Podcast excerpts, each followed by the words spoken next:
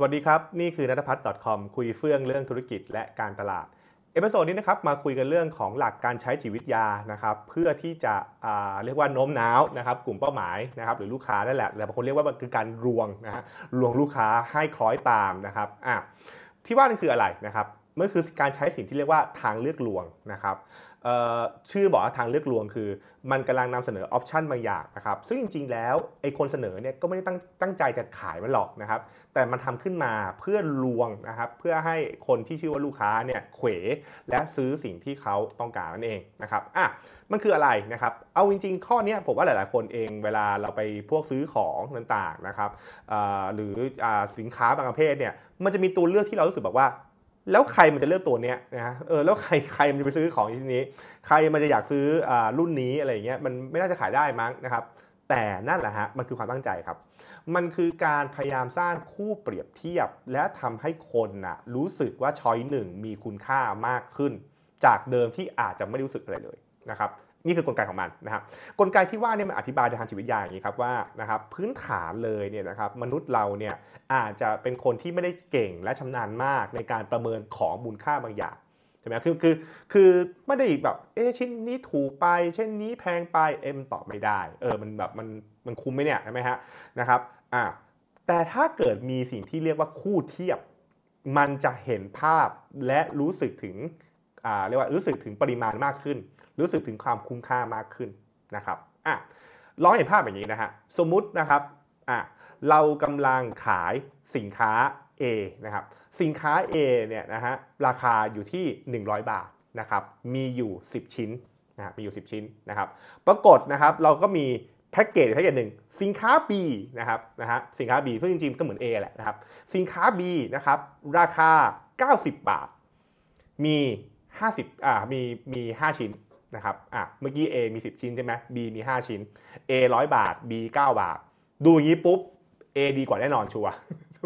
ใช่ไหมฮะ คือแล้วซึ่งจริงๆ B อะ B มันคือคู่เทียบที่วางเข้ามาเพื่อให้อะไรฮะ A มันดูเด่นใช่ไหมครับ เพราะฉะนั้นจริงๆแล้วเนี่ยนักการตลาดก็จะมีวิธีการอย่างนี้มากในการที่จะหาคู่เทียบบางอย่าง เพื่อให้คนรู้สึกว่าไอ้อันแรกเนี่ยที่ตอนแรกเราอาจจะรู้สึกแบบ เอ๊ะมันใช่ไหมเอ๊ะมันดีหรือเปล่า ออมาดูหน้าขึ้นมาดูดีขึ้นมาทันทีนะครับ ซึ่งเทคนิคนี้แม้กระทั่งบรรดาเวลา pitch งานเอ็นซี่นะครับ pitch งานอ่าพวก project ต่างๆเนี่ยบางทีก็ทำอย่างนี้นะ ก็คืออ่าพี่ครับพี่แก้ครับ วันนี้ผมมาพร้อมกับ 3 ไอเดียนะครับ 3 ไอเดียนะฮะซึ่งจริงๆวงเล็บนะอาจจะมีแค่ไอเดียเดียว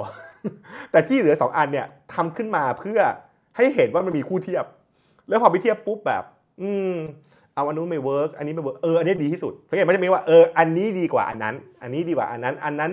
อันนั้นเนี่ยดูไม่น่าสนใจเท่าอันนี้ แต่ถ้าเกิดมีอันเดียวปุ๊บเนี่ยมันมีแค่ yes กับ no ไงถูกไหมอันเดียวถ้ามีมี choice เดียวปุ๊บมันจะกลายเป็น yes และ no แต่ถ้าเกิดเรามี 3 4 choice ปุ๊บเราจะบอกว่าอันเนี้ยดีกว่าดีกว่า choice อันนั้น choice อันนั้น choice อันนั้นนั่นเองนะครับแล้วก็อาจทำให้เราเปลี่ยนใจจากการที่พูดว่า no เราจะบอกว่า เอ้ย จริง ๆ พี่ว่าอันเนี้ยน่าสนใจนะครับ ถ้าเอาอันนั้นมาเทียบกันแล้ว อันนี้ดูจะดีกว่าอ่า เป็นต้นมันก็ทำให้เกิดการเบี่ยงเบนทางความคิดได้เหมือนกันนั่นเองนะครับ ซึ่งพวกเนี้ยนะครับนักการตลาดก็จะใช้กันเยอะมาก อย่างเช่นอย่างผมเนี่ยผมสมัครผมสมัคร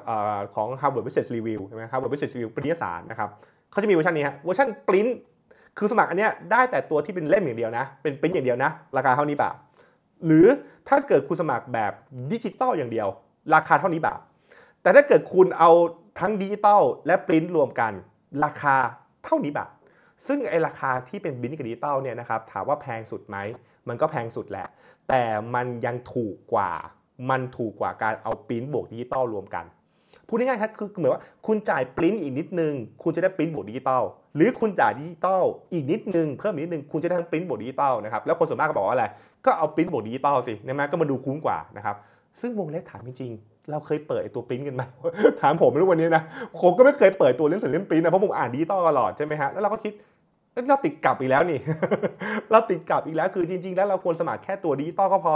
ไม่ต้องไปถึงสมัครไอตัวที่มันเป็นปริ้นหรอกใช่ไหมครับเนี่ยฮะเนี่ยคือตัวอย่างว่าเรื่องบางเรื่องเนี่ยนะครับนักการตลาดเนี่ยเขาก็เก่งในการที่จะหาวิธีนะครับทำให้คนเขวในตอนที่จะสมัครนะครับตอนที่จะซื้อสินค้าต่างๆนี่แหละนะครับแล้วก็เราสามารถที่จะเข้าใจหลักการนี้ได้อะทีนี้พอทำงานจริงทำงานอย่างไรนะครับเขาบอกอยู่ว่าถ้าหากคุณอยากจะใช้เทคนิคไอเนี้ยเรื่องของการทางเลือกลวงเนี่ยนะฮะคุณก็นะครับ ลองนะฮะ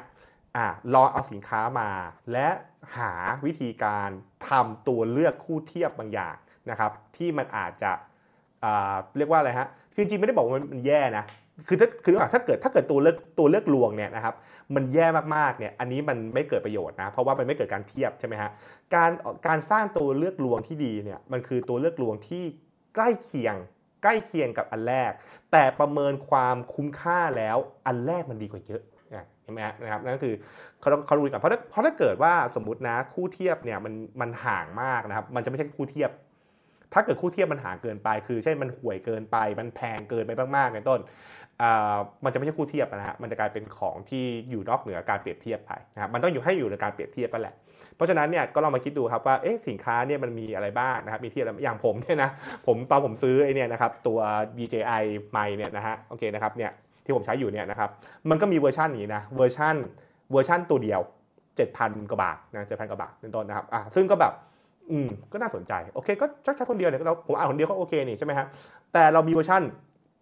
เป็นคู่นะครับนี่เป็นคู่แถมเคสอีกเป็น case charge อีกนะฮะนะครับเป็น case charge ซื้อเดี่ยวไม่มี case charge ซื้อเดี่ยวเนี่ยมีแค่ตัว receiver กับตัวตัวไมค์นะครับต้องเอาสายเสียบเอง ถ้าเป็นคู่นะฮะเหลือ 12,000 บาท แถมนะครับมี 2 ตัว แถมมีที่ชาร์จกล่องเก็บดูเป็นเรียบร้อย ปุ๊บโอ้โหคุณก็รู้ทันทีว่าผมซื้ออะไรนะเพราะผมก็โชว์ให้ดูแล้วใช่ไหมถูกไหมทั้งที่จริงๆถามผม ผมก็คุยอยู่คนเดียว ผมก็ไม่ได้สัมภาษณ์คนสองคนอะไร ผมก็ใช้ตัวเดียว แต่ผมยอมจ่ายเงินค่าขึ้นถูกไหมฮะนี่คือตัวอย่างของการออกแบบนะครับเพื่อให้เราเราเขวแล้วแหละนะครับมันเป็นมันเป็นเทคนิคทางการตลาดที่แบบว่าสนุกมากๆนะครับแล้วก็ลองไปใช้กันดูได้นะครับอะเล่าสู่ฟังไว้นะครับ แล้วลองไปคิดกันดูนะว่าธุรกิจของคุณสามารถสร้างแพ็กเกจนะครับ สร้างแพ็กเกจที่ทำให้มีตัวเลือกลวงได้ไหมนะครับแล้วทำให้ทำให้คุณขายได้มากขึ้นอย่างนี้แล้วกัน โอเคนะครับ ถ้าชอบนะครับอย่าลืมแชร์บอกต่อด้วยนะครับ แล้วก็อย่าลืมกดติดตามด้วยนะครับ บน Facebook อ่าบนอ่าบน u t u b e นะครับ รวมถึงตอนนี้ผมมีคลิปบน TikTok ไปด้วยนะครับ ก็ไปดูกันได้นั่นเองนะครับ แล้วเจอกันอีพีโซดหน้านะฮะสำหรับวันนี้ สวัสดีครับ